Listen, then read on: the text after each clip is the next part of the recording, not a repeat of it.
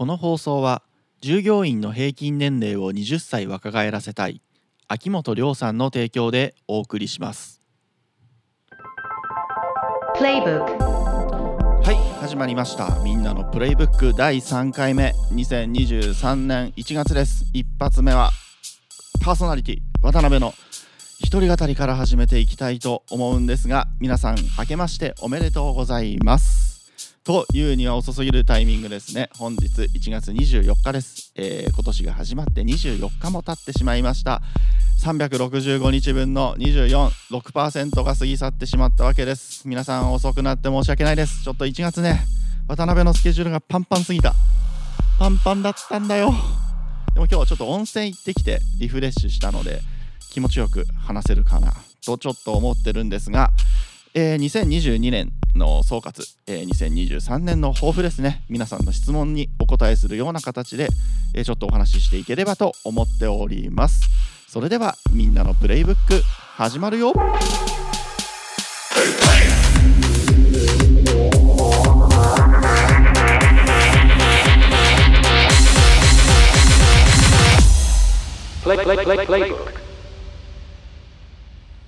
さてさて始まりました。みんなのプレイブック。第3回目です、えー改めましてパーソナリティの渡辺です、えー今日はですねゲストをお招きせずに渡辺の一人語り独り言うん一人喋りということでですね、えーやっていきたいと思うんですが、えー新年初めまして一発、えもう本日1月24日なんですけども先ほど言った通りちょっとね今までちょっとスケジュールがパンパンだったもので録音がねちょっと収録が遅れてしまいました。本当に大変申し訳ないですね。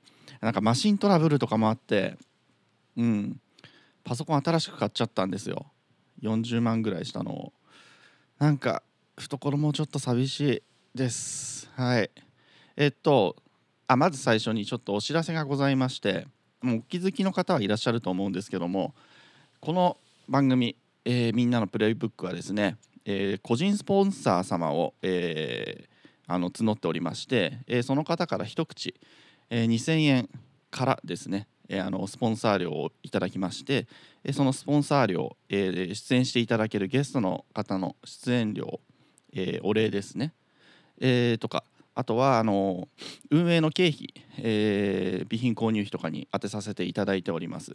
でもしあのこの番組の方をね支援していただけるような支援したいと言ってくれるような方がいらっしゃいましたらぜひとも個人スポンサー様になっていただければ嬉しいなと思っております。はいよろしくお願いします。えーご希望の方はぜひとも私、えー渡辺の方に何かしらの連絡をいただければと思いますのでよろしくお願いいたします。はいえー、とじゃあまずですね、えー僕渡辺の経歴ですね。まあ僕が何者かよく分かってない方もいらっしゃると思うんですがさらっとちょっと紹介していけばいけたらなと思いますが、えー僕はですね1985年12月生まれの、えー現在37歳の男性です。もうすぐ中年ですね。えーっと高校までは、えー千葉県匝瑳市という超田舎の方に住んでおりました。卒業後は東京の大学に進学してそのまま25歳か26歳ぐらいまでは東京の方で働いていたんですがえーその後ですね、えーまた地元の方に帰ってきまして1回、え就職しました、えーと公務員ですね。地方行政職ということで市役所の方に勤めていましてその時は福祉系の仕事に携わっておりましてでそこを退職して現在は、えー建設業の役員として会社に勤めておりましてその傍ら去年ですね、えー千葉県匝瑳市の隣にある旭市という市で、えー会員制の謎のカフェリビングルームというものを、えー立ち上げましてそこの経営をしております。でその傍らスモールビジネスの事業相談役、えー事業相談の方を請け負ったりしてるような活動を仕事をさせていただいております。えっとね現在まあ大体は地方の方がとか地元の方が対象なんですが最近は都内の方で、えーっとクライアントさんがいたりとかするんですけどまあねあの都内とかに行ってしまうと旅費宿泊費とかあとね夜遊びがねひどいんですよ僕そのせいでまあクライアント料というか、えーそれは全て吹っ飛んでしまってるような華麗に赤字を垂れ流すような感じでやっております。あとは地元の若い子たちを募ってヤング会と称しまして、えー事業をやり始めた方とか事業をやってる方ですね。で若い方30歳以下の方を対象に、えー事業相談をする会みたいなことをやっております、まあ、そういうねあの事前事業っぽいこともやってるんですよ、うん。まあ、そんなこんなで、えー頑張っております。37歳男性でございます。はい。どうぞ。今後ともよろしくお願いいたします。で今日はですね事前に僕のインスタグラムのアカウントで、えー一人語りをするのでぜひとも、えー質問をしてくださいということでいくつかねいくつかというか結構質問いただいておりますのでそれに沿ってですね質問を受けながら質問を答えながら、えー去年の総括というか今後の抱負も含めてお話ししていければなと思いますので早速ちょっと行って行ってみましょうか。はい。えー、っとまず最初の質問です。今後のゲストの予定は？うん。今後のゲストはですねえー、っといます。いますというかあのお声かけさせていただいております。正式なオファーはまだなんですけどもえー、っとラーメン屋さんとあと地元で高価格高価格帯の美容室を営んでいる親子がいるんですよね。その親子2人組とあとダンサーさんダンス踊ってる方。あのダンス教室とかもやっちゃってる方ですね。それちょっとお招きしたいなと思ってるのでこう後日というか後ほど正式にオファーをさせていただきたいなと思ってますのとあとリスナーさんからですねぜひともこの方ゲストに呼んでみませんかみたいな方もちらほらいただいているのではい。その中ではなんかあのあ、まあ、美容師の方がいらっしゃるんですけどもその方ねなんか北欧の方に留学みたいなことされてたみたいでちょっとその辺の話も深掘れれば面白そうだなという方もいらっしゃいます。一度ね会ったことあるんですが確かにとても面白い方なので招いてぜひともお話を聞いていきたいなと思っておりますね。うん。であとはね千葉県からちょっと外に出てね話を聞いてみたい方もいてちょっとずつラブコールを送らせてはいただいてるんですがうーんなんかまだちょっとラジオの雰囲気とかもつかめていないようなのでそれを聞きながらねちょっと今後のことを考えて、えーぜひそれで出たいなって思ったら出させてくださいみたいな感じになってるので僕の方もねちょっとそのコンテンツをもうちょっと上質なものにしてぜひとも出たいとかね出ていただいた時に出てよかったと思ってもらえるものにしていきたいと思うので頑張っていきたいですね。で去年ですねあの聞いていただいてる方いらいると思うんですけども書道家の藤井さんとあと銚子市の観光大使であられる泉さんお招きしてはいすごいとても有意義なね収録ができたと思うのでまあ今後も今後のゲストもね素晴らしい回にしていきたいなと思います。ね、去年出ていただいたお二人は本当にこちらから出てみないみたいな軽いノリで言ったのにもかかわらずぜひとも出させてくださいということで、はい、快諾していただいたのでとても、はい、ありがたかったですねでまだ聞いてない方いらっしゃると思うのでぜひとも聞いていただきたいと思います。はい、えー、とじゃあこんな感じでどんどん質問に答えていきたいと思います。えー、っと、えー今彼女はいますか？うん。えーズバリいません。いません。ですが、募集中です。えーいい方いらっしゃいましたら、ぜひ紹介していただきたいですが、僕、あの、去年までは、全然、その恋愛の、恋愛に対するモチベーションが上がらないというか、まあもういい年なんで、結婚とかをね、もう他の友達は同年代の友達はされてたりするんですけども結婚願望ってものが全く去年まではなくてなかったんですよ。全然。でもあの去年から新しい事業を立ち上げたりとか、まあ、会社の方もいろいろと変化があったりとかであとまあ事業相談の幅も広げていったりした時に何度かね去年のうちに体力の限界を迎えてダウンすることがあってそういう時にやっぱりねメンタル面で支えてくれる人必要だなっていうのをなんかもう感じちゃったんです。だからね今年はね僕を支えてくれる人が現れるといいな。うん。実はねいろいろと活動はしてるんですよ。そういうのの。活動っていうかその求め愛を求めてさまよってますんで。ね。はい。今年は恋愛しよう。次いきます。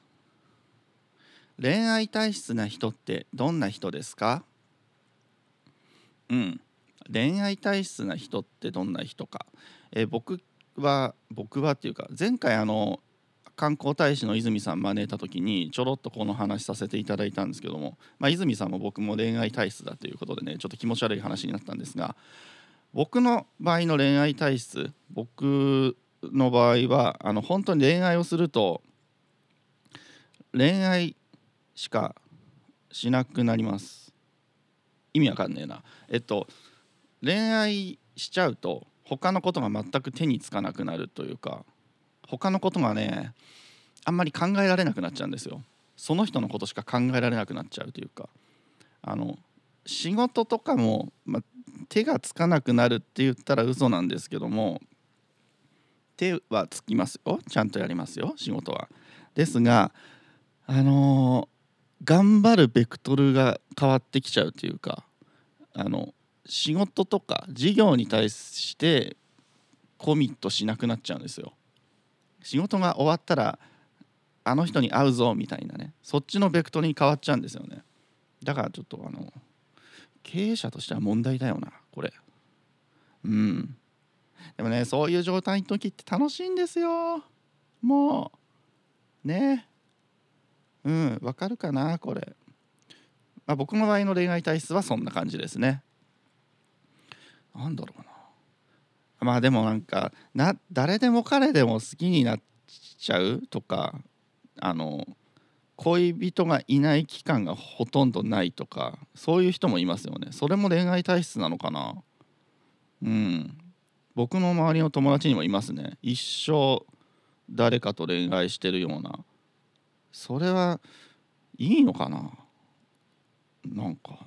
まあでも人生楽しそう。それはそれでいいか。うん。いいですかね？この質問はこれで。次に参りましょうか。えっ、と自分のいいところ悪いところ。それを教えてほしいってことですかね？自分のいいとこ悪いとこ。いいところね。いいところはねなかなか自分ではわからないですよね。これは周りの人に決めてもらうことなんではないかな。僕のこういうところが渡辺のこういうところがいいと思うのでね今後の人生も付き合っていきたいなって思ってくれるねものがあるからきっと付き合いが続いてる人がいるんだと思うし。いいところ？あとうん相手のなんだろうな相手の年齢とか地位とかそういうの関係なく僕何でもものを言ってしまうところがいいところなのかな。何でも是々非で語ってしまう。えいいところかそれ。ちょっと悪い時もあるようなそれ。でもそういうところがあるとあります。そういいとこであり悪いところかな。悪いところなんていっぱいありますよ僕は。うん。えっと悪いところがね身体的には今ちょっとなんか肝臓の数値が悪いです。あとね視力がとても悪い。うん。物事をちょっとね先送りにする癖があったりとかちょっとね時間にルーズなところもあるしあと寝相がとても悪いでしょ？たまにねあの最初に寝始めた時と頭の位置が逆になってる時あるんですよ。あの頭と足の位置が逆になってる。逆さになっちゃってる時がある。あれ何なんだろう？いついつどうなってるんだろう？あとはね寝つきがとても悪いです。寝つきがすごい悪い。うん。あとお行儀悪いでしょ？姿勢も悪い。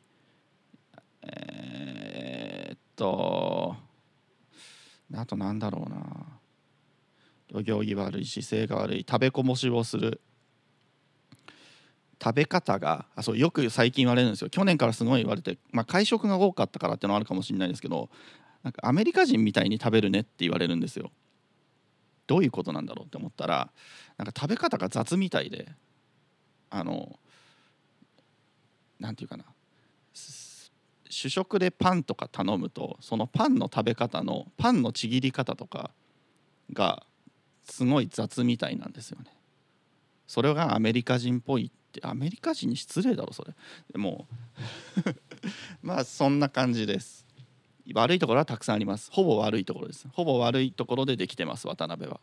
いいところはもう皆さんが決めてください。決めて僕と付き合うかどうかを考えてください。僕はね来るもの拒まず去るもの追わずなので。はい。続いて参りましょう。以前 LTV を伸ばすことが重要と言っていましたが具体的にどうしたらよいか分かりません。以前 LTV を伸ばすことが重要と言ってましたが具体的にどうしたらよいか分かりません。はい。えっ、とこれは僕が多分去年インスタグラムのストーリーズで流したあの商売というかお仕事に関する内容のものを覚えていてくれてそれを聞いてきていただいてるんだと思います。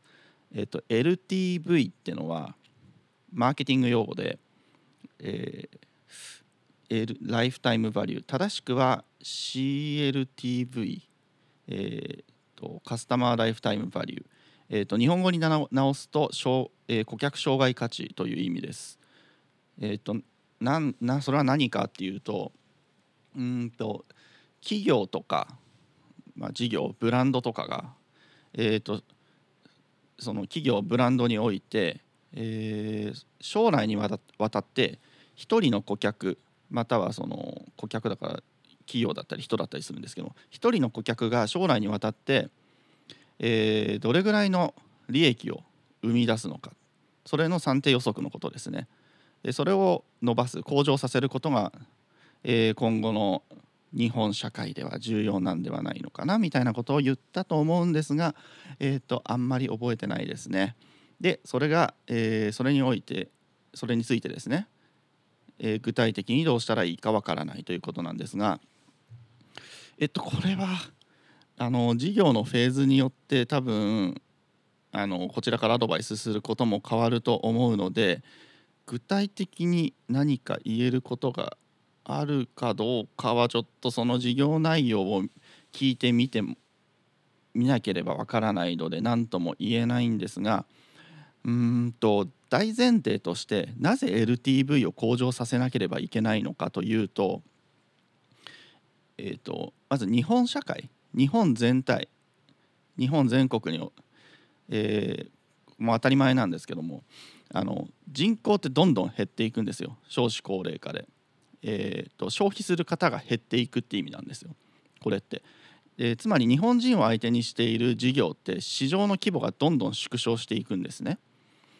でそうするとあのそういう外部環境の中では新しいお客様新規顧客を獲得するためにお金を使ってそれで売り上げを伸ばしていくっていうことがとてもナンセンスになっていくんですね。でこれって地方では本当に顕著で僕の住んでる匝瑳市とかもうひどい勢いです減ってってるわけですよ。えー日本日本じゃないあの住んでる住民の数が。でそんな中で新規顧客を獲得するために、えー、といろんなねコストをかけるってことは正直すごいバカバカしいことなんですね。なので事業を始めていてお客さんがいて、えー、とリピートしてくれる方がいるんであればその方を大事にして、えー今後の将来にわたって事業に事業の将来生涯一生にわたって、えー、と利益をどんどん生み出してお金をどんどん落としてもらうように事業を設計しなければいけないだよねっていう前提があると思うんですよ。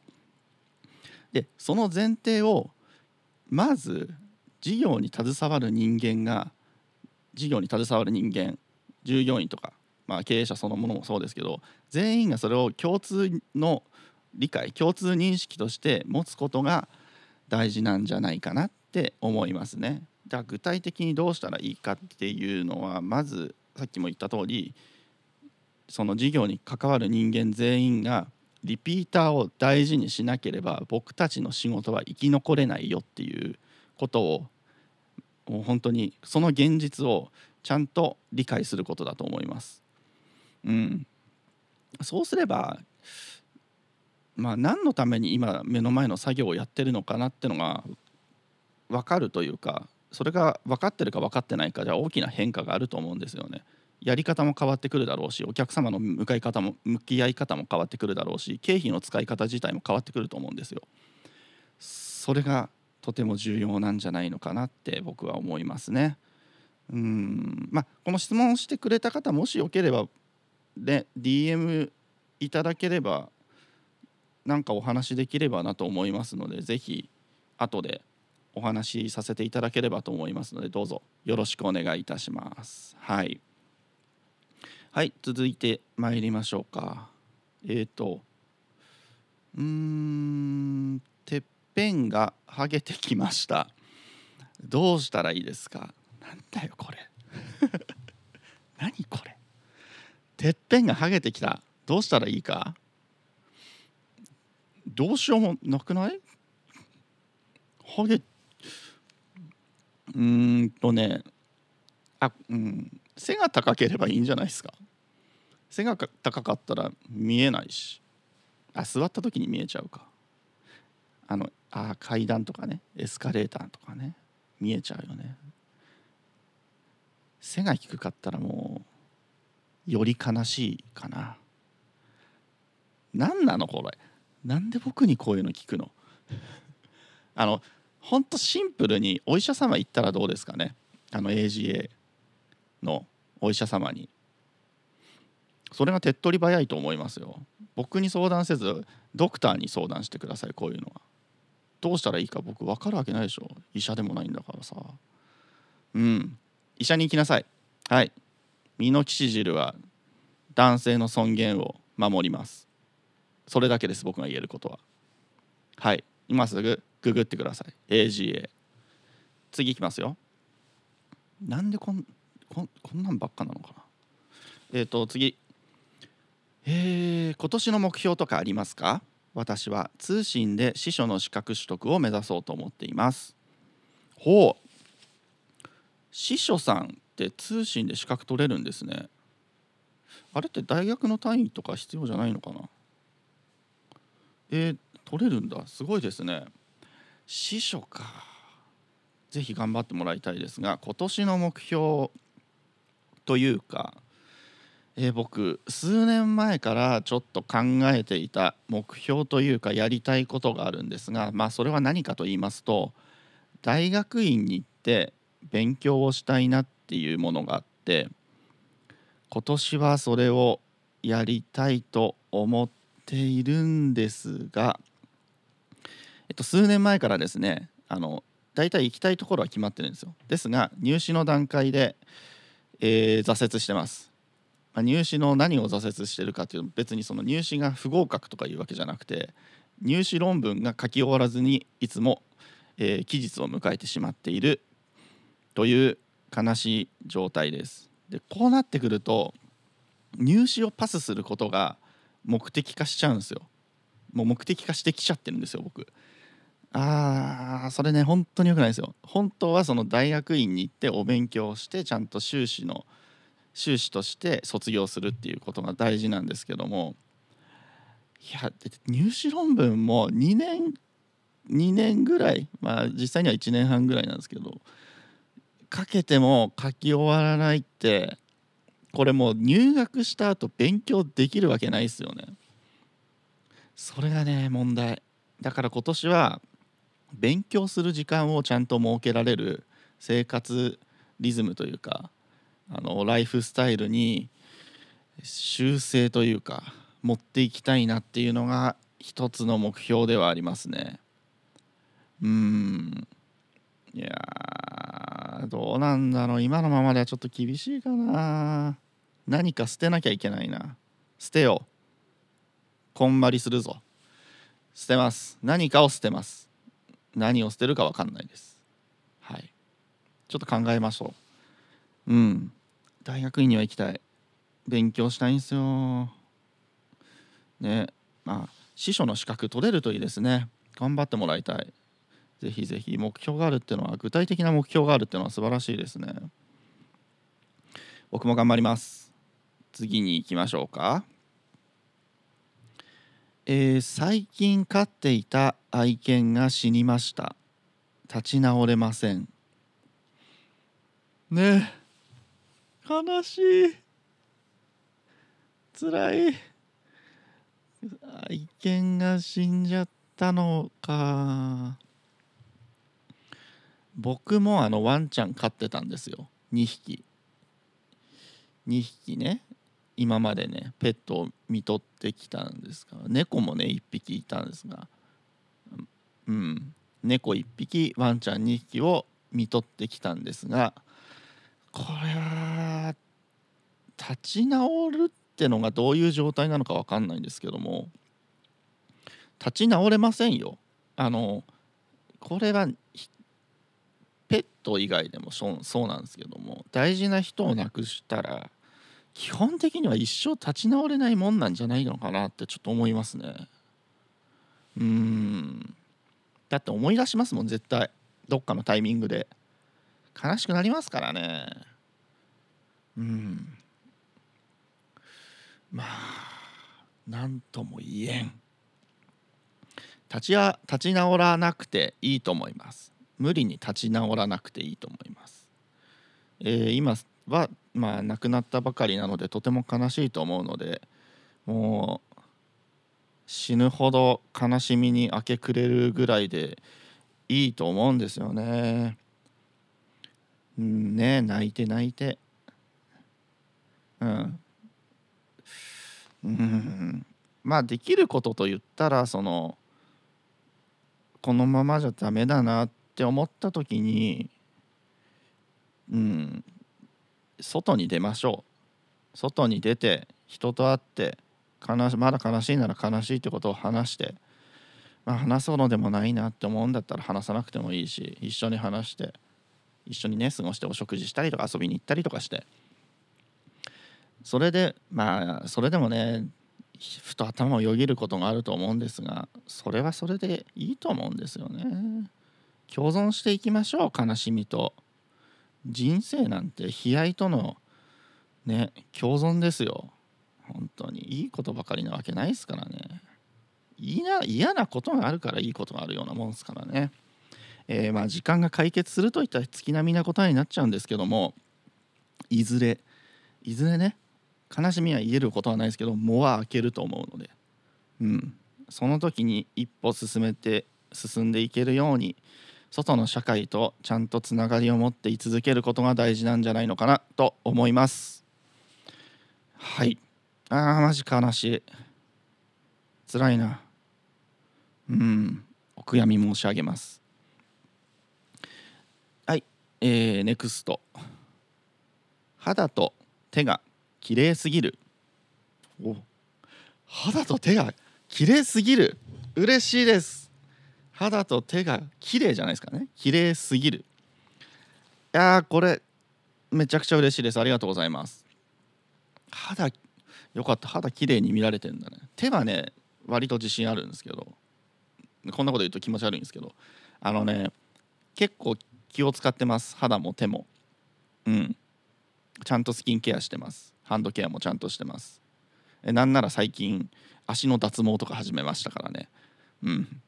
こういうこと言うとあのね女性たちからもう、まあ、男性からもそうなんですけど美容男子とかね気を使いすぎるとか意識が高いとか言われるんですよ。違う。これはね声を大きくして言いたい。違う。意識が低すぎる皆さん。意識が低すぎるんですよ。僕が意識が高いわけじゃないからね。まあまあ、なぜスキンケアとハンドケアをするかっていうと別に若作りとか、えーエイジングケアとかねまあそれは多少なりともあるかもしれないけどそこが大きな目的ではないわけですよ。あの僕、えー仕事で人と対面することが多くてまああとねあ飲食店とか始めちゃったんであの料理を提供する時とかもね手を見せたりするわけですよ。事業相談の時とかも図解する時とかも、えーその目の前でクライアントさんの目の前でね紙にね図図を書いたりとかするわけですよもちろん対面するから顔を見て話すわけですからね。その時にお肌が汚いとか手が汚いとかもうそれだけでね相手のやる気ってなくなっちゃったりするんですからね。実際そうじゃないですか皆さんの消費活動の中でも。手の汚い人に料理出されたら嫌な気分になりません？手の汚い人にねいろいろねコスメの説明とかされたら肌の汚い人にコスメの説明されたらちょっと嫌な気持ちになるでしょう、まあ、コスメなら当たり前なんだけど普通の小売りとかでもそうですよ。物買うコンビニの人とかでもそうですよ。肌が綺麗手が綺麗だけで全然購買のね満足度って変わってくると思うんですよ。だから本当に対面をする人と対面してお仕事する人はもう最低限のエチケットだと僕は思ってるので肌と手のケアは。なのでねやった頑張ってきた甲斐がありましたよ。肌と手が綺麗すぎるっていう、ね、ありがとうございます。皆さんちゃんとやった方がいいと思いますよ。特に都都内のね営業マンとかあのうんとまあ小売りの人とかはそうなんですけども結構ちゃんとしてるんですよ。意識がちゃんとそのスキンケアとかハンドケアとか人に見られるっていうことの意識がちゃんとできている人が多い気がします。俺的統計ね。なんかね田舎の男性諸君どうしたって思う？本当に。たまに。どうしちゃったの？どうした？ちゃんとケアしろよ。別に売ってるじゃん化粧品なんて。ドン・キホーテに売ってるだろ。買いなさい。やりなさい。ね。うん。だから僕が意識が高いわけじゃないです。意識が高すぎる人はもっと他にいますから全然。最低限のエチケット。肝に銘じるように。OK 次いきますよ。他人の目を気にしない秘訣はありますか？ん？他人の目を気にしない秘訣っていうか僕は他人の目を気にして生きてるよ。うん。だってさっきのスキンケアのお話も人様の目があるからやってるわけですしね。僕他人の目を気にしてないように生きてるように思われてるのか？それは誤解だな。うん。どういうふうな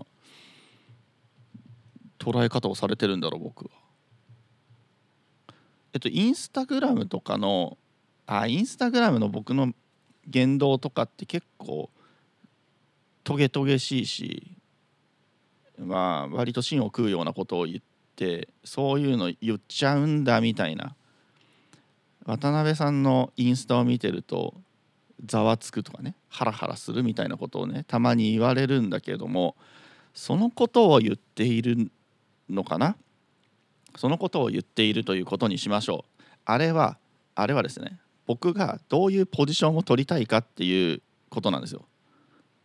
でポジション取るって社会でポジションを取るとか、えー、と皆さんのコミュニティの中でポジションを取る時ってそれってもう皆さんがいるから成り立つことなんですよ。つまり他人の目があるから成り立つことであるので私がインスタグラムの中でバッサバッサ物事を切っていくのは他人の目を気にしているからです逆に。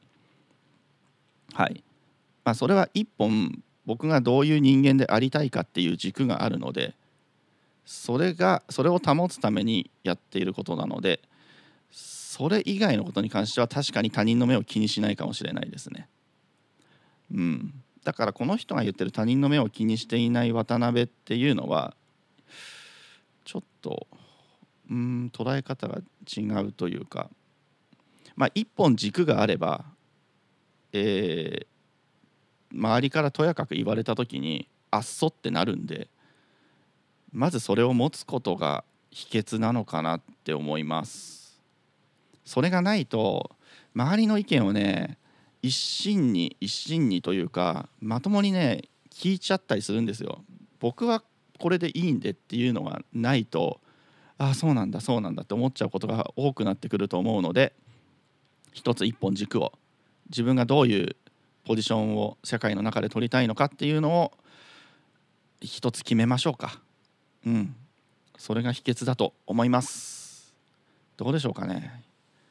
去年でも去年からなんですよ。僕あのインスタグラムでひどいっていうか うんバサバサ人を切るような人を切ってはいないな、まあ、バサバサとトゲトゲしいことを言うようになったのは去年からなんですよね。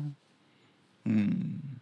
まあ、まあ去年から僕はこういうポジションを取りたいなっていうのが明確にあったのでそういう発信の仕方をしていますという話です今年はねもうちょっとソフトになろうかなと思って。うん。まあ切りたい時もあるんですけど。うん。ちょっと今あれかな。てあの瞑想期に入ってきてるかな。まあお互い頑張りましょうね。うん。自分の軸を持って。堂々と生きていきましょう。堂々とね。はい続いてまいりましょう。初詣行きましたか？私は行ってません。数年前からご利益とか信じなくなりました。笑い。んうん数年前に何が何かあったんでしょうかね。数年前かねえ、まあ、神様なんかいねえとかなっちゃったんですかね。うん。初詣は行きました。行きました。えっ、ー、と結構行ったな。1日に成田山に行ってあと湯島天満宮。湯島天満宮に関しては年末にも行って年始にも行きました。であと築地本願寺。で千葉神社。行ってますね結構。であでも湯島天満宮がちゃんとした初詣な気がするかな。あの僕の姪が今年高校受験でそのお祈りというかお参りというかあの吉間天満宮って学業成就学業成就のあの神様なのでそれがあって行ってきました。それ以外の成田山築地本願寺あと千葉神社に関してはあ全然全然っていうか何でしょうかね。ノリ？あの付き合いとかでその時に一緒にいた人たちの時間がいたのでちょっと行きましょうかみたいな感じで行ってきたので僕としてはあれは初詣なのかな。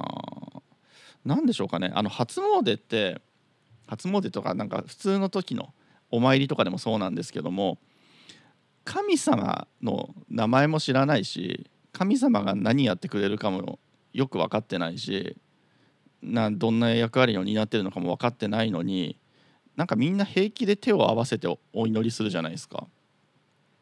あれむちゃくちゃ失礼だと思いません？相手のこと全然知らないのにお願いするっててか相手からしてもあなた誰って感じじゃないですか。あれなんかめちゃめちゃ失礼だなって最近思った。何の話？うん。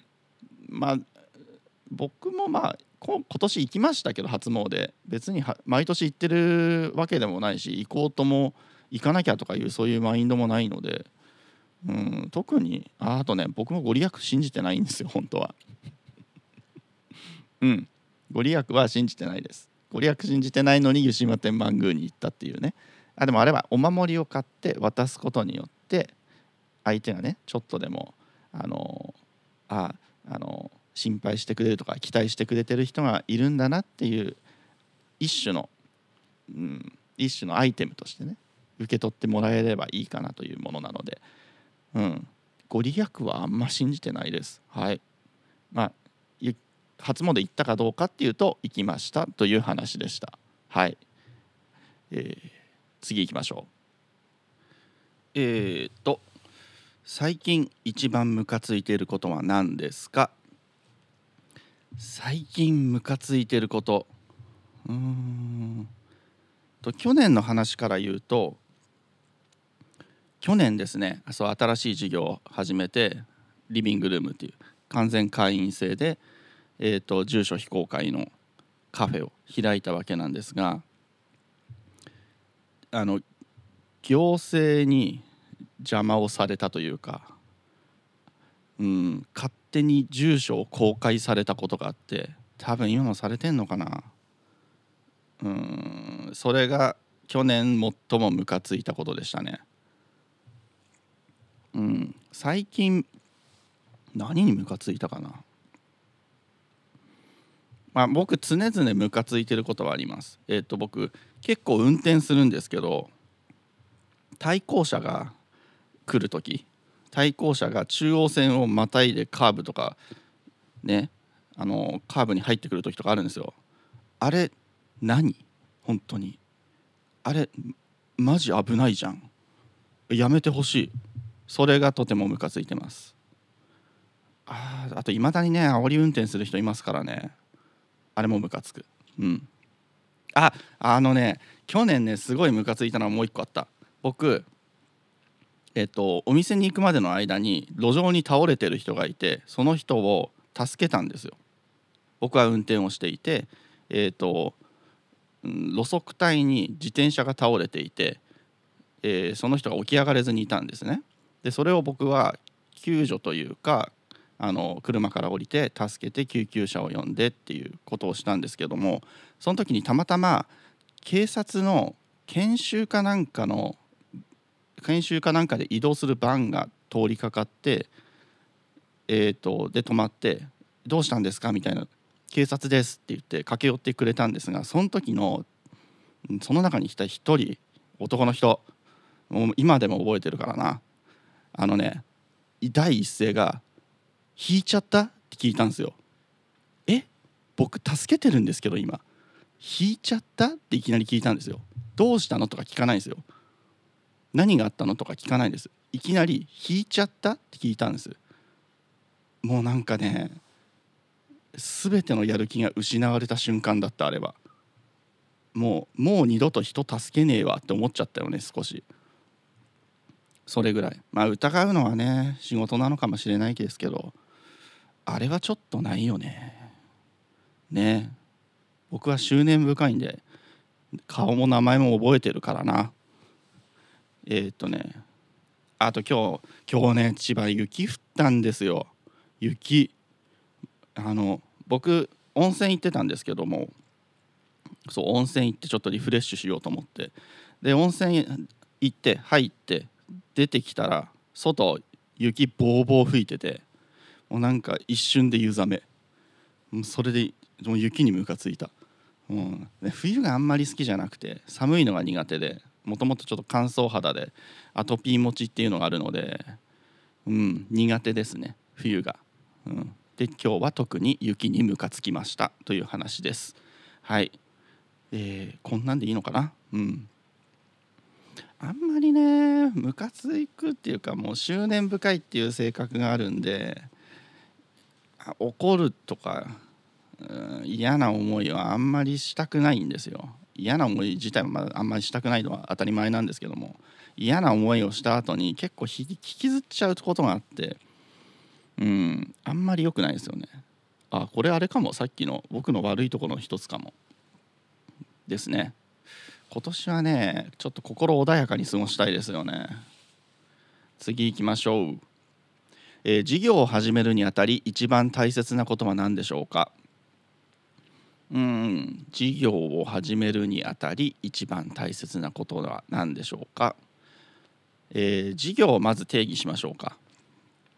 まあ商売であったりとか、まあ、実際にお金をもらわなくても、まあ、事前事業とかねあの非営利の事業とかあると思うんですけども、まあ、基本的に、えー社会の中で何かを企ててアウトプットするっていうことは、まあ、すなわち事業なのであって、えーとそれが事業ですね。でそれは、まあ、その、まあ、社会の中で何かを企ててアウトプットする時に最も必要なことっていうのはそれを成り立たせるには社会の中の課題をまず見つけることですよね。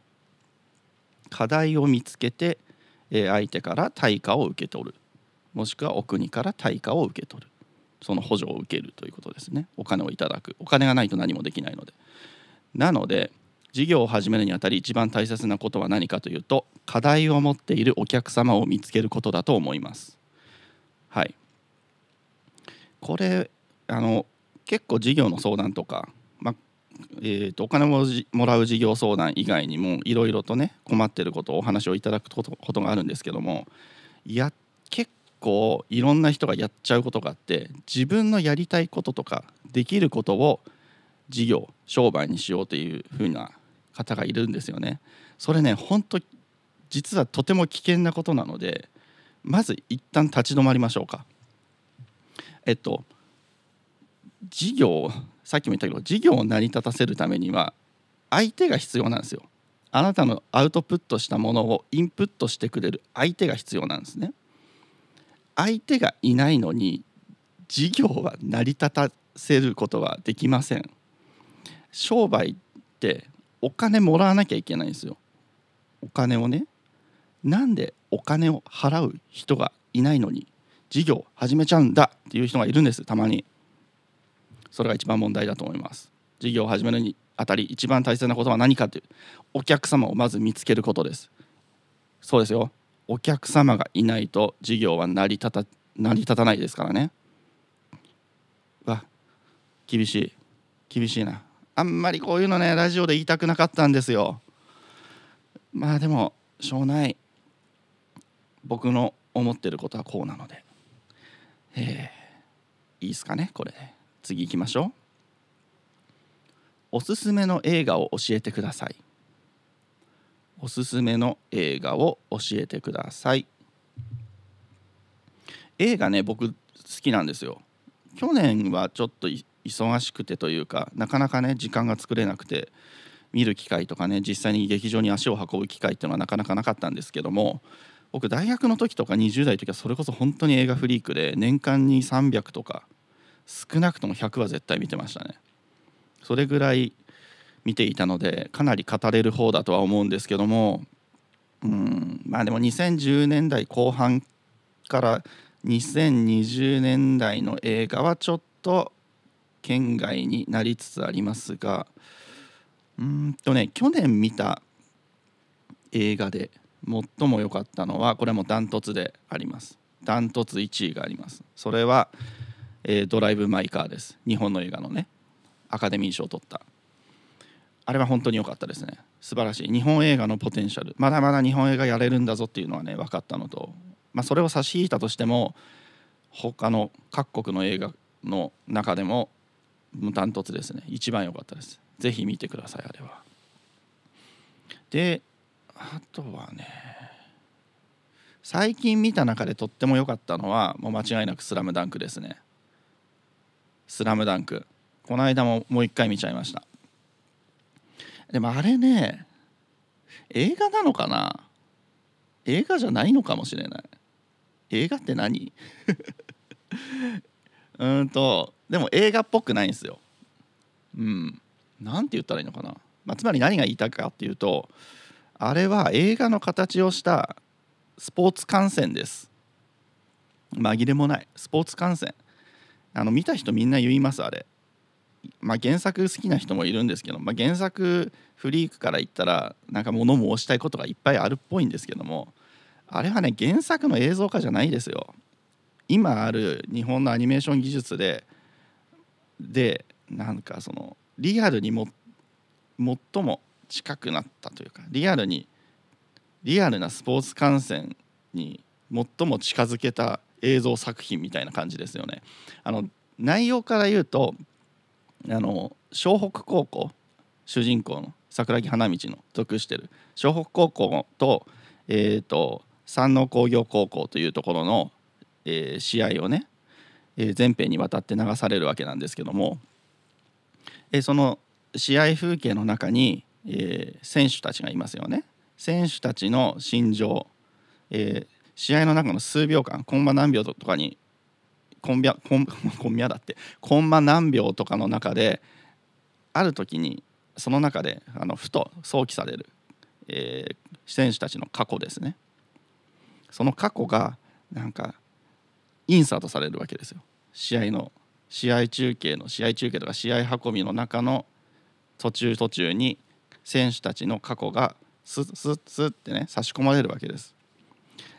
あれはね本当にその過去が一つのマルチアングルの一つとして放り込まれるまさにマルチアングルのスポーツ観戦みたいな感じの、えー内容になっちゃってるんであれはうんなんかもうアニメーションだからこそできる新しいスポーツの観戦の形みたいな感じなんですね。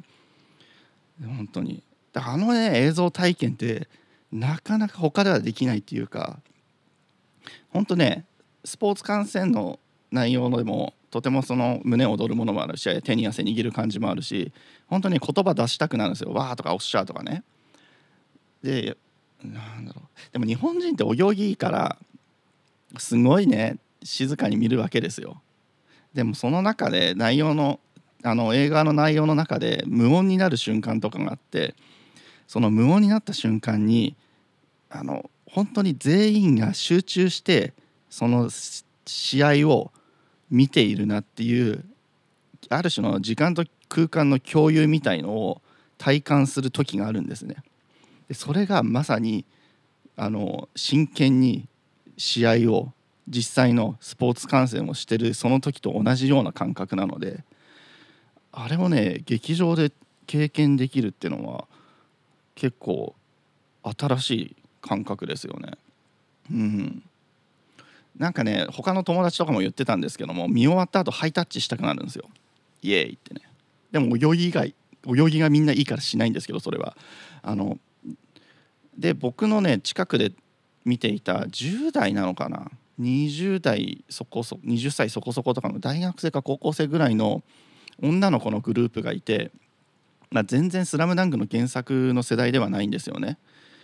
えー、多分ノリとかで流行ってるとかいいよって言われたから見見に来たんだと思うんですけどもその子たちが映画を見終わった後にすぐにあの選手のプロフィールとか経歴をググり始めるわけですよ。ね、で本来だったらばなんか声優とか調べちゃったりしません？声優とかね。ね。選手の経歴っすよ。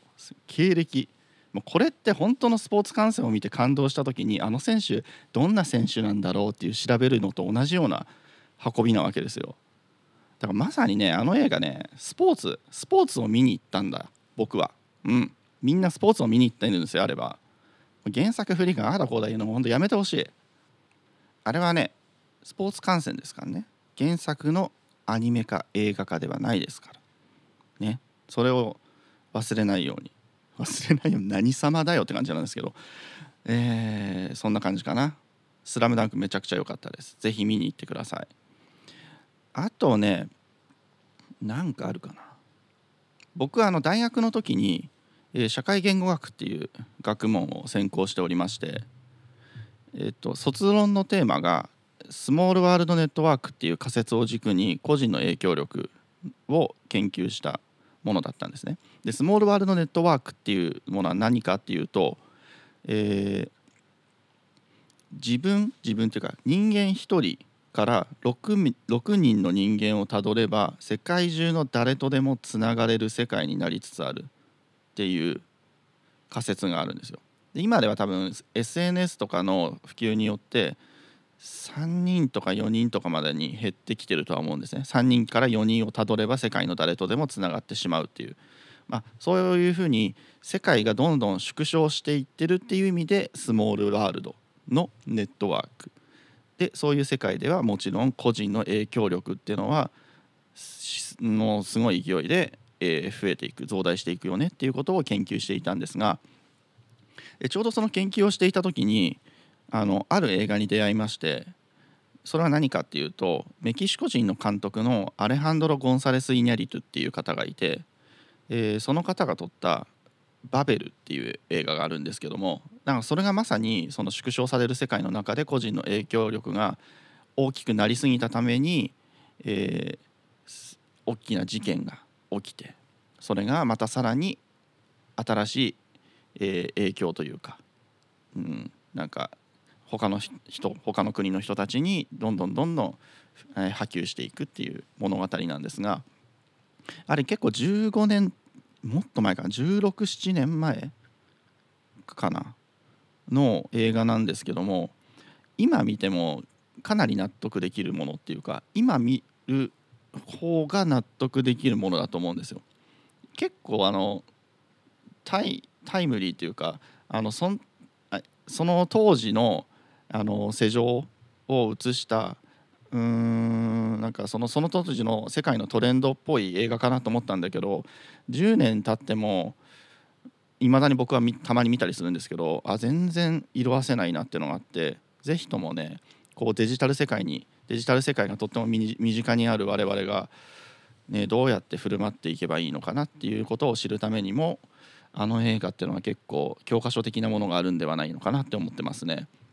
うん、なんかね J あの菊池凛子さんがろう話者あの、えー聴覚障害者の役で出てるんですけどもやばいんですよあの人が。もう何がやばいって j p o p カフェっていうのが今もあるのかな渋谷に。まあなんかその若者が集うカフェがあってそのカフェであの聴覚障害ってことをバカにされるようなシーンがあるんですよね。でそのその後にえっ、と健常者健聴者を、えーになんか一矢報いるためなのか挑発するためなのか分かんないですけどもトイレでパンツを脱ぎ捨ててでその、えー、とフロアにね出ていくシーンがあるわけですよ。その時の顔マジでやべえっす。ぜひ見てください。菊池凛子の顔やべえっす。ね？見てくださいね。そうで僕はアレハンドロ・ゴンサレス・イニャリトめちゃめちゃ好きで最近だと何撮ってるんだろうレベナントとかあのディカプリオが出てたあとバードマンとかね？うんなんかメキシコ人監督今も言われてんのかなその当時からスリーアミーゴスっていう、えーのがあって、まあ、スリーアミーゴスす3人の友達みたいのが、まあ、何かっていうとアレハンドロ・ゴンサレス・イニャリトとアルフォンソ・キュアロンっていう監督とあと、えーなんだっけうーんとえーあのえーギレルモ・デルトロっていうね監督がいるんですよね。あの「シェイプ・オブ・ウォーター」ってあの半魚人の話取った監督。ホラー作家。でその、えーイニャリトキュアロンデルトロの3人をそのメキシコメキシコニューシネマって言われるんですけどもその当時2000年代から2010年代ぐらいかな。あのハリウッド界がすごい脚本不足にあえいでいてあの新しい作品が生まれないみたいな。でその時に新進気鋭の3人が代表するメキシコ映画を代表する3人がハリウッド界に乗り込んできてでその時の、えーメキシコ映画が盛り上がってたのにメキシコニューシネマみたいなのが言われてたような気がするんです。ちょっとそこら辺あの記憶が曖昧なんですが、まあ、その当時のハリウッド界映画界の雰囲気が僕すごく好きでメキシコ何なんだろうな。やっぱ政情不安がある国ってすごい強烈な作品を生んだりするしますよね。まあその時そのトランプ政権とかであの、えーね、メキシコ国境の話とかもあったりとかしたし、うん、でその3人スリーアミーゴスの、えー語る時にどうしてもねあのえーえーとその語らずにはいられないような撮影監督っていうのがいまして。エマニュエル・ルベルベツキさん。エマニュエル・ルベツキさんっていう方がいるんですけども。その人がねその人の撮る映像ってのがねまたすごいんですよ。もう、えーもう見てほしい本当に。あのスリーアミーゴスではないんですけどもあのテレンス・マリックっていう監督がいらっしゃるんですね。ちょっとねあの撮る映画うんって感じのやつが多いんですけどもまあ奇才と言われる方ですね。でそのテレンス・マリックさんが撮った「ツリー・オブ・ライフ」っていう作品があってその中にエマニュエル・ルベツキっていう撮影監督メキシコ人なんですけどルベツキが、えー参加してるんですけどもそれがね本当に映像やばいんですよ。ぜひね見てください。あのもうフレーミングというかアングルというかもう何か完璧っていうかうわこういう風に撮るんだみたいななんか写真みたいな感じなんですよねそれぞれが。あれはもう本当にルベツキの最高のキャリア史上最高の仕事だと思うのでぜひねあれは見てほしい。垂れ流しでいいと思います。話の内容はうんうんって感じなんで うん。さあの撮影された映像をぜひ堪能していただきたい。こういう話をねできる友達が僕ちょっと欲しいんですよね。なかなかいないんだよなここまでコアな話ができる。うん。今年はそういう人を見つけたいっていうかぜひ聞いてる人でねできるような人がいれば映画の話僕に振ってほしいな。あそうなんかインスタグラムとかでフォローしてくれるのは嬉しいんですけどももっと絡んでください僕に。絡んでくださいよ。せっかく出会えたんだから絡んでください。いっぱいいっぱい。実際インスタグラムで絡んでいてあの外のリアルでねオフラインでねお食事するということもあったりするんでね僕はねそういうのフットワークがめちゃめちゃ軽い方なので全然会いたいって言ってくれたら会いに行きますからね。映画の話しましょう。映画じゃなくてもいいですよ。僕が流した発信した内容にちょっとでもね引っかかるものがある引っかかるっていうかねなんか感じるものがあったらその話もっとしたいですっていうことでねどんどん話しかけてほしいな。うん。僕はね結構待つタイプなので。なかなか自分から話しかけたりとかね実はできなかったりするんですよ。ね人見知りだから。はい。映画の話はこれでいいかな？うん。映画めちゃめちゃ好きです。はい。で次。えラジオを始めたきっかけ理由目的等を教えてください。ラジオを始めたきっかけはこれはまさしくある人ですね。藤井由香さん。はい。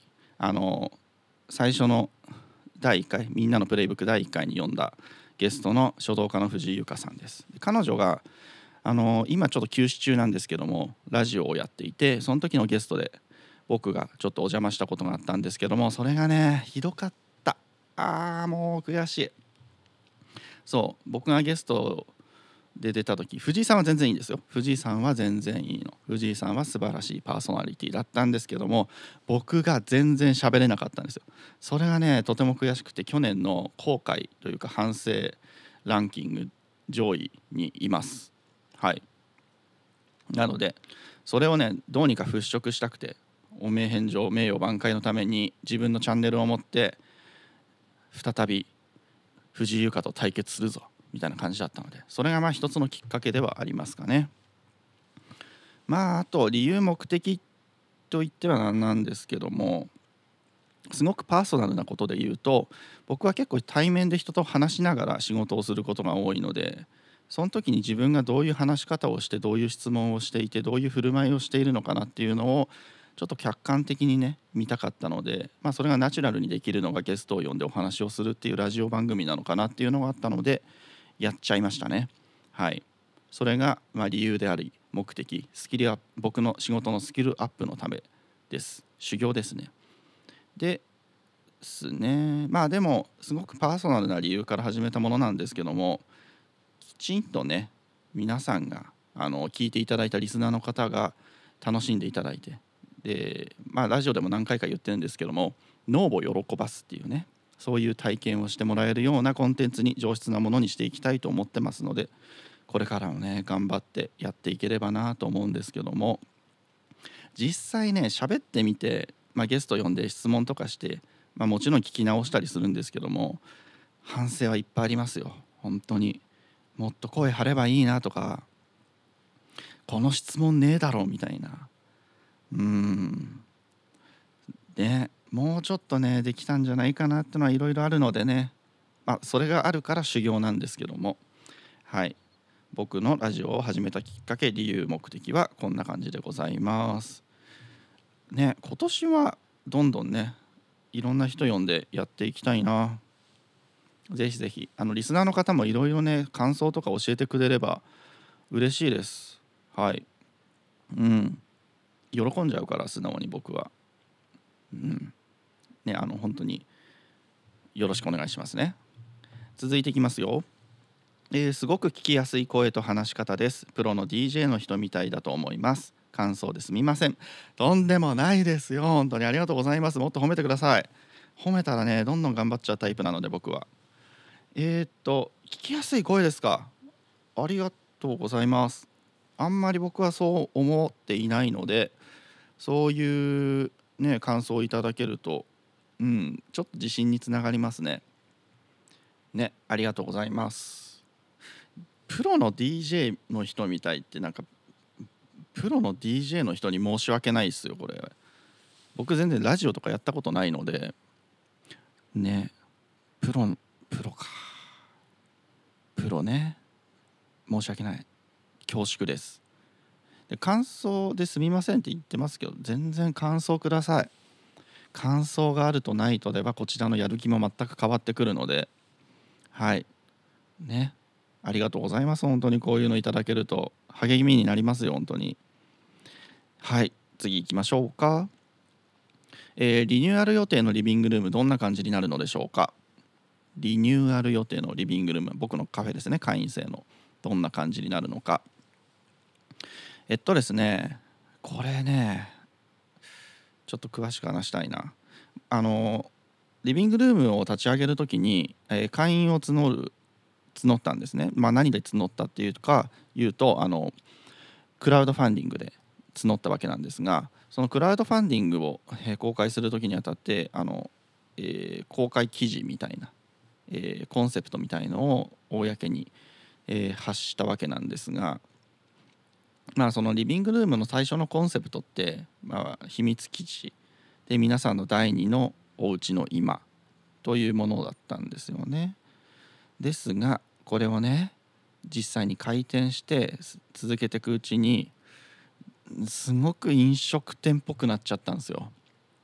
っていうのも、えー借りている賃貸の物件なんですけどここここっていうか、はい、今日あのリビングルームから、えー放送してるんですけども、えーリビングルームで借りている賃貸の物件が、ね、あの面敷地ではないなあの建物の面積の3分の1ぐらいが厨房なんですよ。すんごい立派なんですね。でその設備にね僕が引っ張られちゃったんですよ。ね？その結果なんか食べ物とかこだわり出しちゃったんだよ。まあ、こだわってるっつっても全然メニュー数は少ないんだけど一応ねあれあの星付きレストランのレシピ使ってますからね。うちの料理。ね？星付きレストランのレシピを使ってるんですよ。まあそれは置いといて。で僕その飲食店っぽくなっちゃったことがちょっと半年ぐらい続けていて続けてからなんかこれいいのかなってずっとなんか頭のどっかにあって。で良くないなって思ったんですよ。良くないので、えー元のコンセプトに完全に寄せていこうっていうものがあって。でなぜ僕が秘密基地だったり、えーと第二の今を作りたかったっていうとあの、まあ、コロナ禍で外で、えー食事をして人と喋る、ね、タイミングが少なくなっちゃったっていう課題もあったしあとは田舎とかってあの一人世帯が少なくて自宅に誰かを呼んで、えーおしゃべりをして食事を楽しむとかっていうのはねあまりそういうシーンが少なくて特にまあ義両親と一緒に住んでいたりとか、まあ、普通の両親と一緒に住んでいたりとかあとはお子さんがいたりとかですね、えーそうやって家族の形態というか家族の構成員が多いご自宅が多いのでなかなか自宅に自分の友達を気軽に呼ぶっていうことが難しいところが多いんですね。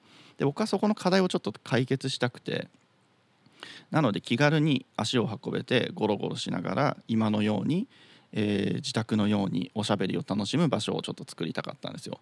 あの飲食店でもそれはできるんじゃないかって思うかもしれないんですけどもちょっと考えてほしいんですけども普通のあの飲食店のテーブル席とか他のお客様がが目に入るとか他のお客様の声が聞こえるとかそういうところまあお客様以外のスタッフとかもそうですねスタッフのがいるとかねでそういうところで話す会話とあとは個室に行ってる時の会話とそれそれより先の宅飲みで話す会話って、えー、と会話の質とか、えー内容の深度とかまた、えー内容自体もそうですね。もしかしたらパーソナルなパーソナルなものはきっとあの開けた場所では話しづらいと思うし。で僕はあの他の飲食店では普通の会話はもう解決できてると思ってるのでその深度の深い深度の高いで質が質というか会話の密度が高くてでかつとてもパーソナルでなその会話を楽しめる場所をちょっと作りたかったんですよ。でそれをね僕はね忘れてたんですよ。もう最初にあのコンセプトコンセプトそれを思いながら書いたのに続けていくうちに忘れちゃったんですよ。もうさこれがねこれがもうもう声を大にしていたい。これが一人で事業をやることの難しさですよ。なんなんだもう誰か怒ってくださいこれ。全然違うじゃんコンセプトってね。あーで今月1月いっぱいはお休みをして完全に、えーお店を開かずに、えー改装してリニューアルをするという。もう今にします。リビングルームはリビングルームになりますからね皆さん。会員さん。こうご期待なのかな？でもそういうふうなさっき言ったような使い方を僕はしてもらいたいなとは思ってます。うん、実際にね飲食を楽しみにお越しいただく方もいるんですけどもリピートしてくれる方は大体会話は会話を楽しんでいただいてるような方たちが多くて僕と話す言葉もそうですし一緒に来て一緒にあの友達と来てあの普段ではね外では話せないようなことを深い話とかもねしている方もいらっしゃったりするので僕はそこのねあの使い方っていうのを尊重していきたいなと思っていたので思っていたっていうか忘れてたんですけどねそれを思い出したのでそれをねそこをどんどんどんどん尖らせて皆さんの本当の意味での第二の今であり皆さん他の、えー人たちが目に目が届かない閉鎖された空間としての秘密基と秘密基地として使ってもらいたいなと思ってリニューアルすることにしました。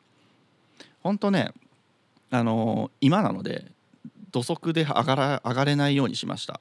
でちょっとゴロゴロ転がれるように、えー変えました。なので堕落しつつリラックスしてまあリラックスすれば自己開示っていうのはしやすくなると思うので深い会話をね是非とも堪能していただければなと思いますね。一緒にね深い時間と空間を共有しましょう。よし。頑張るぞ。あーほんと一人の授業って辛いわ。ね。事業相談してくれる方もね結構一人事業の人が多くて。だからねほんとね相談した方がいいですよ。そのために僕がいるんですからね。一人の事業ってのはねブレやすいっすからね。はあこれはねみんなに言いたいよ。みんなに言いたい。そう。でやっと気づいたので皆さん僕を助けると思っていっぱいねリビングルームに来てください。ね。えあそう。ラジオ聞いてる人の中でももしねリビングルームの会員になりたいとかいう人いたら気軽に声かけてくださいよ。もしかしたらいいことあるかもしれないし。うん。よし。次行きましょう。えーしつこく連絡してくれるしてくるヤンデレと縁を切る方法いい方法があったら教えてください。しつこく連絡してくるヤンデレと縁を切る方法があったら教えてください。なんでこんなこと僕に聞くの？うん。えーっとねまあ質問してくれている方は縁を切りたいんでしょう。でヤンデレさんはきっと、えー質問してくれている方に依存してるんでしょうね。はい、えーシンプルに言います。着信拒否と SNS のブロックだと思います。厳しい。冷てえうんでもそれがいいんじゃないのかな。だって縁切りたいんだもんね。縁切っていいですかとは本人に言わないよな。スパッて切るのも大事だと思いますよ。うん。でも質問してきてくるぐらい悩んでるということはおそらくスパッと縁を切った時に相手にクリティカルなダメージがいっちゃうのが心配というか、まあ、相手がだクリティカルなダメージを受けた受けることによって自分の気持ちが嫌になるってのがあると思うんですよ。うん、分かります？こういうの。いやでもですねあのなんていうのかなこれお互いのためだと思うんですよね。人生を映画に例えたりするじゃないですか人生は長い一本の映画だとかあとは人生の主役映画だとした主役は自分自身だみたいなこと言う言いますよね。あの映画の主役って、えーリーディングロール、えーっと作品を引っ張る役リーディングロールっていうんですけども。えーっとそれは、えっと脇役のことをですね脇を固める方々のことたち。えー助演って言いますけどね。主演じゃなくて助演。脇役のこと助演。助演男優助演女優とか言いますけどもそれ英語で何かっていうとサポーティングロールっていうんですよ。サポーティングロールですからね。サポートするんですよ。主役を。あなたこのヤンデレさんの人生映画をサポートできますかっていう問いなんですよこれは。あのサポートできないんであればもうきっぱりもうすぐさま降板してあげることも大事だと思いますよ。つながり続ける相手に期待を持たせるってことはそれはそれで毒ですから。うん。あのヤンデレのヤンがもうガチの深刻なヤンであれば素人ではどうにもならないのでプロに任せちゃいましょう。うん。僕も福祉系にいたのでそれはよく分かってます。しょうがないです。もうこれは。自分ではどうにかできないし縁切りたいんだからスパッといっちゃいましょう。いいのかなこんなんで。僕にこういうのしてこない専門じゃないから。次行くよ、えー公開収録があったら行きたいです。ぜひ来てください。あの前回の泉さんのこあの収録の時は公開収録があってまあ来ていただいた方にはちょっとだけお金はいただいたんですけども今後もねゲスト呼んで呼ぶあの収録する時は、えーインスタグラムとかでアナウンスしたいと思うので来たい方はぜひ来ていただいた来ていていたあー噛んじゃうね。来ていただければと思いますね。ねぜひ来てください。続いて最近のマイブームを教えて。うん。マイブームはえっと僕あの大学の頃からトレーニングジムに通っていてあ嘘ついた。あの嘘です。あのトレーニングジムに通ったり辞めたりを繰り返していてで去年の11月から地元のあのトレーニングジムフィットネスジムにまた通い始めたんですね。で11月から、えー、と今1月末ですよね。その間週 5? どんなに忙しても週4はトレーニング行ってます。それぐらいハマっちゃった。中毒です。あの見た目が変わっていくっていう面白さもあるんですけどもなんだろうな。もうやらなきゃいけないような脅迫観念みたいなレベルまで来ちゃってブームじゃねえなこれ。うん。あの生活の中に組み込まれましたトレーニングが。あでそれでねちょっとすごい生態変化というものが起き始めてこれちょっと爆弾発言なんだけどな。どうしようかな。言いますね。えーっと僕トレーニングを始めてからなんと甘いものを欲しなくなりました。あのいろんなとこで僕は甘いものがなきゃ生きていけないとかね言っちゃってるんですよ。この世で最もパフェが好きだとかね。それがねなんか欲しなくなっちゃったんですよ。ね。いやでも好きなんですよ甘いものは。甘いものは好きなんだけど昔ほどいらなくなっちゃったかなっていう。でその代わりにむちゃくちゃ野菜が食べたくなってすごいですよ。ずなんか最近僕と飲みに行ったり食事に行ったりしたした人は分かると思うんですけど必ず僕野菜頼んでいいですかって聞くんですよ。でもう本当にね野菜を食べないと体調が悪くなるレベルで不安になる。これ何なんだろう？筋肉の回復にビタミンが必要なのからなのかな？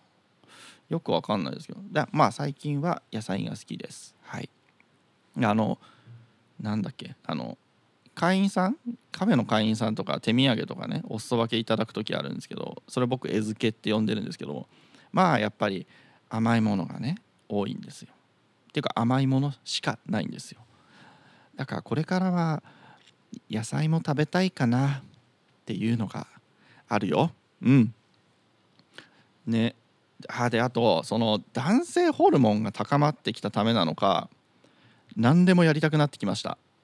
これはなんかうん。僕あのさっき言ったと思うんですけど温泉行ってきたんですよ。これを撮る前に。で僕温泉嫌いだったんですよ。嫌いだったのになんか温泉行きたいなって行ってみようかなって思って行って実際行ったらよかったんですけどこれトレーニングを始める前だったら温泉行きたいなとか行ってみようかなって絶対思わないんですけどそれがね思うようになっちゃったんです。であと僕登山が好きじゃないっていうか登山に行く意味がよく分かんなかったんですけど最近なんかいろんな媒体でとかを見ていて山とかを見るとああ登ってみたいな自然いいなとか思い始めちゃってちょっと脳狂ってきてます。うん。なんだろうね。男子高校生みたいになってきた。何でもやりたくなっちゃったよ。中年間際にして青春が来ました。皆さんいろんなこと僕に僕を誘ってください。多分お金と時間があればいくらでも行きます。それぐらい今バイタリティといろんなことのモチベーションが上がってきているのでぜひぜひ誘ってくださいね。うん。なんだろうね。なんかな変な話。うちの母親も70過ぎてるんですけどまあ閉経してるんですよね 閉経したとは言われてないんですけどまあ閉経してるはずなんですよ。まあ、それがあるとやっぱり女性ホルモンと男性ホルモン男性のホルモンの方がちょっと優位になってくるのでそのせいかやっぱりバイタリティが高くてでいろんなことがモチベーションが上がってるやる気がいっぱい満ち溢れてるようでなんか週56回ねなんか習い事通ってるんですよ。で僕はそれなんなんなんこの人ってずっと思ってたんですけど僕がねそんな感じになってきちゃったんでもう人のこと言えないです。はい。うん。面白いね人間の体って。続いて、えー建設業ではどのようなお仕事をしているのでしょうか。うーんとどういう意味かな。建設業の僕役員なんですけどあ僕の建設業のカテゴリーは電気工事業です。電気設備電気配線とかねその工事をする、えー業態です。会社です。で僕はその中で何をやってるかっていうともうあの工事以外のこと何でもやってる感じですね。オフィスでやるような仕事は全部網羅的にやっているね。うん。ずっとオフィスにいます。あいません。あのリモートが多いですけども。うん。まあでも最近はちょっと人に任せ始めてうんやってることといったらその人がやった仕事のチェックですね。うん。なんだろうな。チェックというかたまにわめいたりしてるからな。反省。うん。まあ僕はそのようなことをしてる感じです。で今年はうん。ちょっとねいろいろ変えていきたいんだよな。まあ去年1年もだいぶ変わったんですよ。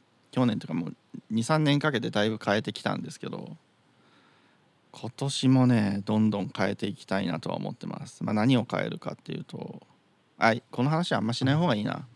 従業員さん聞いてるかもしれないしやめましょう、まあ、とりあえず僕はそのような感じのことを会社ではやっております。はい。よし次の質問。もうすぐ終わりますよ。えー、えー、っとどっちが気持ちよかったですか？うんうんうんどっちが気持ちよかったですか？これ聞いてる人意味わかんないと思いますね。うん。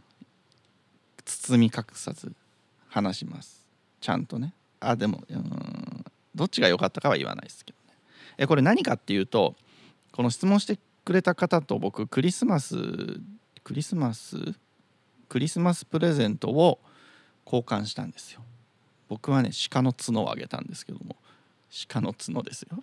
あ僕親戚がね北海道にいてあの鹿肉とかねあ今はもうなくなっちゃったんですけどもうん。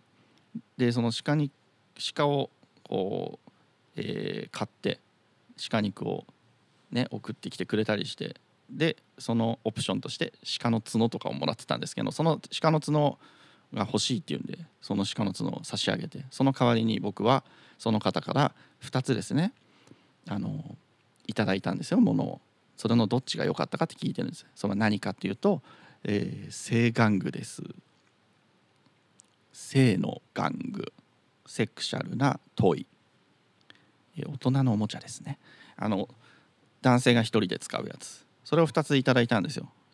これ分かるかなこの説明で。あの穴開いてるやつですね。はい。でそれをいただいてどっちがいいかっていう話ですね。これはご本人に言いますけども。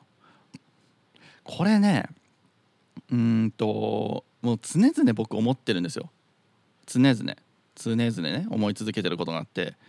あの日本社会のなんなんだコミュニケーションの様式なのか奥ゆかしさって言ったらよく言い過ぎだな。なのかわかんないですけど性に関する会話を避ける性に関するトピックのに対して忌避感を感じてる人がむちゃくちゃ多いじゃないですか。僕はもうそれをねお前何清純ぶってんだよってずっと思ってるわけですよ。えだってさだってさとか言ってるよあの三大欲求の一つですよあの食欲睡眠欲最後に性欲ですよ三三大欲求欲求三鬼神ですよ。食欲様睡眠欲様性欲様ですよ。だって食事の話はむちゃくちゃするじゃないですか。栄養がどうとかどこのお店が良かったとかね。睡眠だってそう寝具がどうだとか何時に寝た方がいいよとかね。ゴールデンタイムとかいいじゃないですか。性欲様の話は何でしないの？なんかさゴニョゴニョゴニョゴニョ言ってさああの方はちょっとあみたいな。ボルデモートかよって思うわけです僕は。なんで？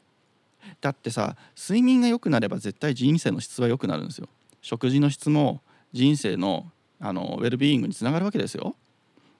そしたらさ性欲もそうでしょ？ね？何なのさ？あのちょっと冗談めかしく話しちゃったんですけども僕結構これ大きな課題とか問題をはらんでると思っていてあの食事と睡眠に関しては一人で解決できる完結できる問題なんですよ。だって、えー食事だって自分の口に入れるものだし睡眠だって自分一人でするものじゃないですか。だから自分が気をつければどうにもどうにでもなる問題なんですけども性欲に関して言えば、まあ、性欲を完全に満たすって絶対そこには性愛が必要なんですよね。で性愛って必ず相手がいるもんな問題なんですよ。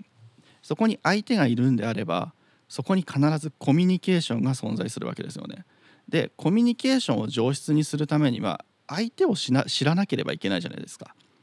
相手を知るためにはどうしたらいいかとか異性がどういうふうに感じるのかを知る,、えー知るにはどうしたらいいかって言ったらもう社会の中で純度の高い情報を交換するしかないんですよ。なのにみんな情報をひた隠しにするじゃないですか。そしたらね性愛を満たす行動よ。性愛を満たされるのがねどんどんどんどんね遠ざかっていくでしょ。あなたの中の性に対する性に関するあなたの中生活の中の性の、えー部分に関しては全然質が落ちてきちゃうと思うんですよ。これね問題っすよ。日本社会の病理だと思う僕はこれは。うん。あのね性愛なくして日本日本人というか人類の繁栄はありえないですから。少子化も解決できませんからね。何言ってんだろうね僕。でもこれは本当に本音です。本当に僕が常々思ってること。だからみんな性の話をちゃんとしよう。包み隠さず。包み隠さずとは言わないけども大事なところは言おうよ、うん、あのセックスザ・シティっていうドラマ流行ったじゃないですか日本で。あんな流行っちゃうのおかしいんすよ。だってあんなね会話劇がね流行るなんてそもそもそこに枯渇してる人間がいるわけじゃないですか。枯渇してんだったら話せよって話なんですよ。全員。もう怒ってるんだからね僕は。セックスザ・シティじゃないよ。セックスザ・日本社会だこんな野郎。はい次行くよ。あもう最後の方ですね。えー QOL を上げる方法を教えてください。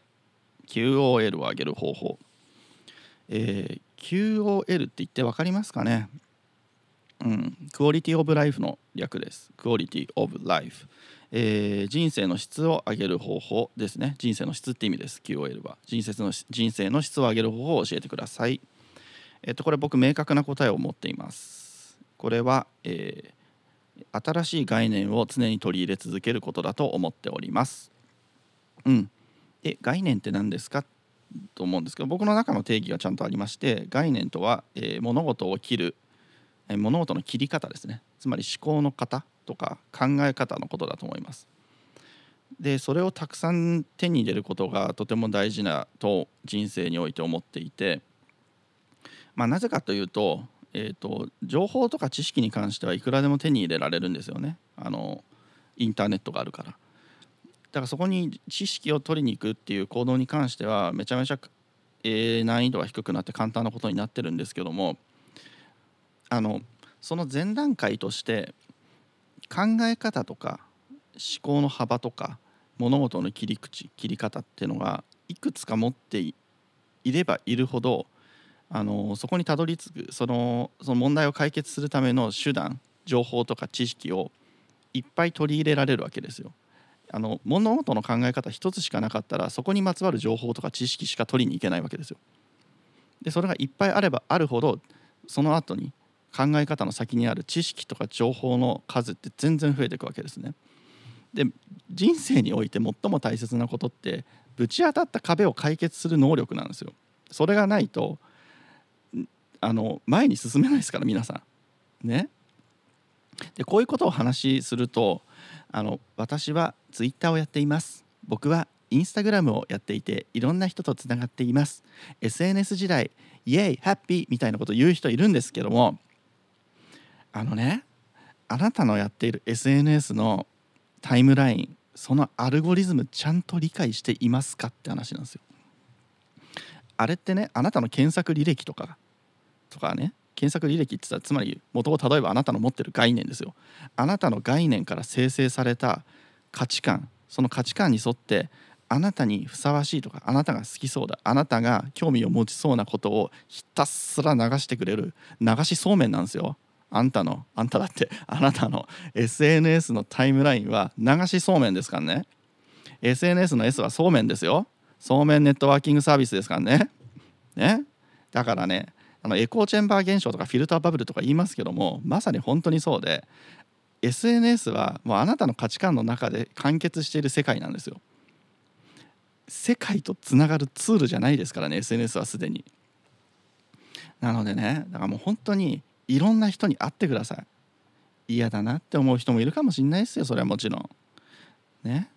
あのぜひねこれやってほしいんですけどどっか旅行行って自分が自分が好きではないだろうなとか自分の食指が動かないようなお店に入って飲食店に入って隣に座った人隣の席に座ってる人に話しかけてみてください。もうそれだけで、ね新しい概念手に入れられますからこれめちゃくちゃおすすめですよ。本当に。ぜひやってください。QOL を上げる方法は、えー知らない店に入って知らない人に話しかけることです。以上。おし。ああもうこれでちゃんとしたちゃんとしたっていうかえー、っと回答とか質問は終わりのようですね。うん。あでもちょっと残しておいた2つがあるんでちょっとこれをやりましょうか、えー新年の抱負は何ですか？新年の抱負は新年の抱負は僕去年結構商売能というかあの先ほどちょっと話したんですけども、えー商売をやるにあたって大事なのは、まあ、お客様が必要だっていう話をしましたね、まあつまりお客様ありきの、えー相手ありきの、え活動ばかりしてきたので今年はもうなんか自分の内側発せられるものっていうか自分ファーストのものをちょっと作ってそれを世にアウトプットしてみようかなって思ってます。うん。それをやってみてまあどう反応できるか反応してくれるか分かんないですけどもちょっとそれをねやってみようかなって思ってますね。音楽とか。あとね古典とかね誘われてるんですよ。古典っすよ僕。古典。僕ねアーティストでも作家でもないのになんか古典やらないかっていう話があっていいよってやっちゃってるんですけど。まあ作るものは大体決まってます。はい。こうご期待とは言えないがまあそういうことをやるので興味がある人は来てねということですね。さあ最後の質問に参りたいと思います。これね本当に嬉しいんですよ。本当に嬉しい。めちゃくちゃありがとうって言いたいです。あのこの番組のコンセプトをちゃんと理解してくれてもうふさわしい質問をしてくれるリスナーさんがいたっていうことはもうこれをやってて本当に良かった。まだ3回しかやってないんですけどね。それではね最後の質問に参りたいと思います。さあ最後の質問とは。渡辺さんのプレイブックとは。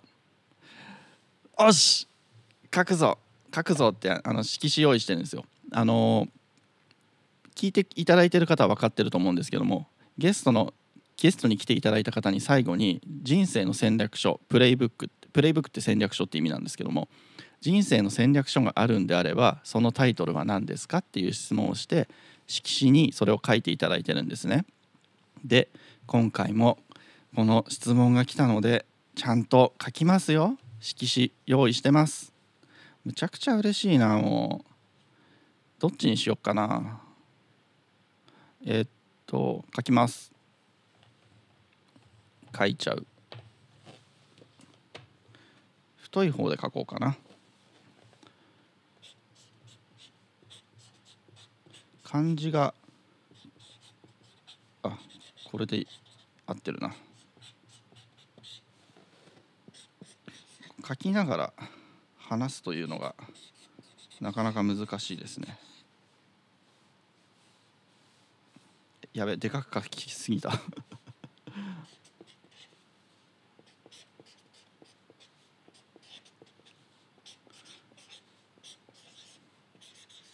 よし。名前を書いて終了です。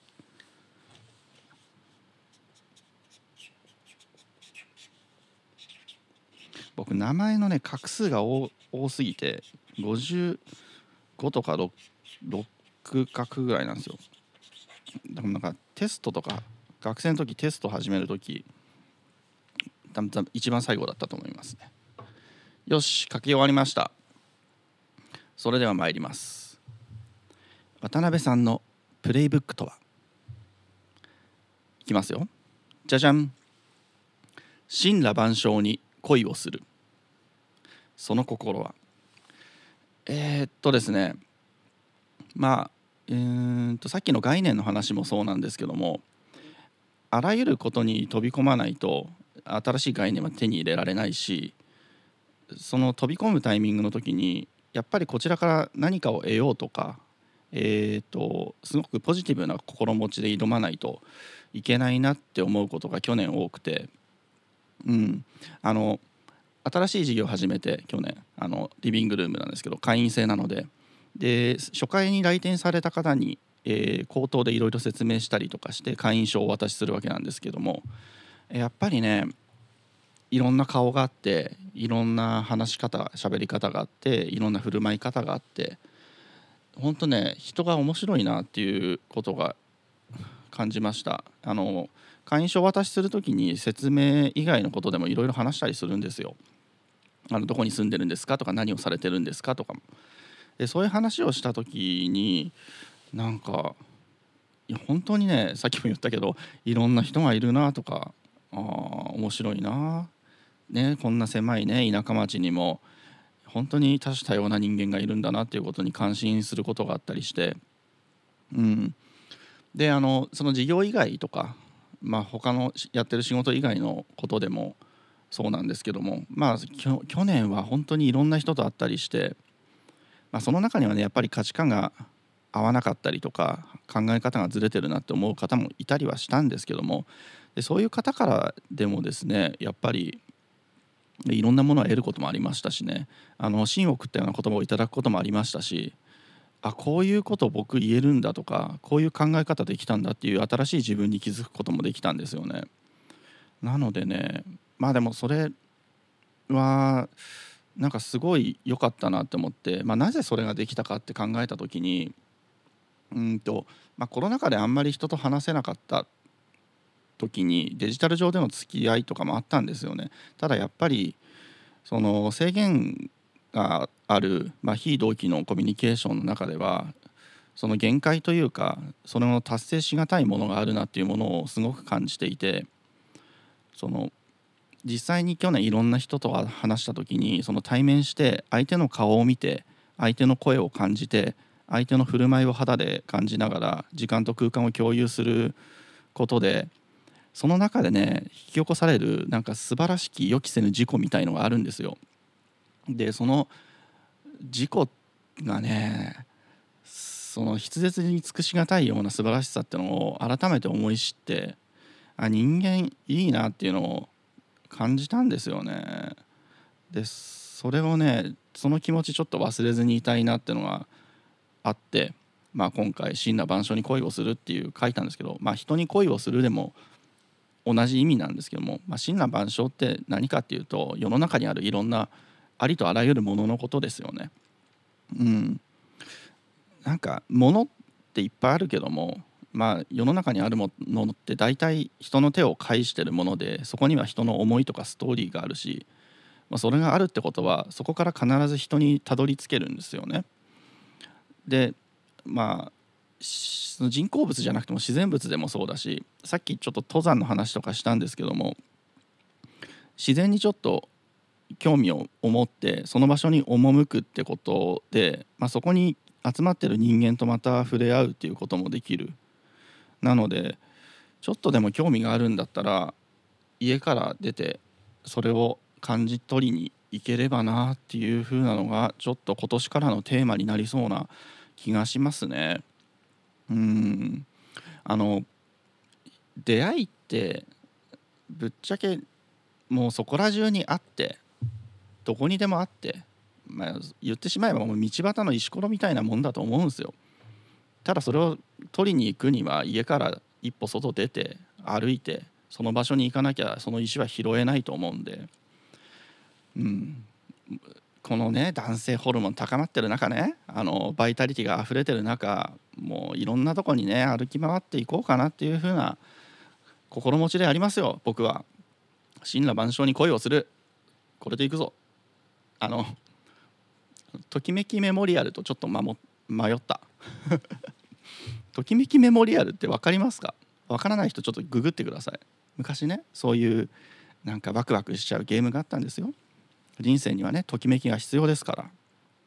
メモリアルも必要、ね、ちょっと迷ったけどね。そうね。去年はとてもとても出会いが多くてむちゃくちゃね濃い1年だったんですよ。本当にね時間が長く感じた。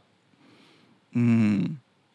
あの濃密でした。すごい密度の高い1年だったな時間の経過だったなと思います。なんかねフォレストガンプみたいだった。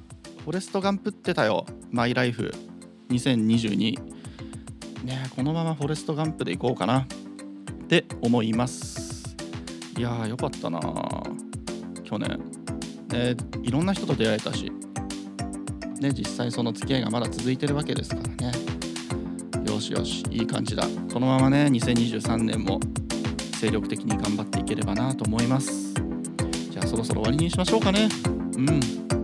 2023年みんなのプレイブック始まるよ。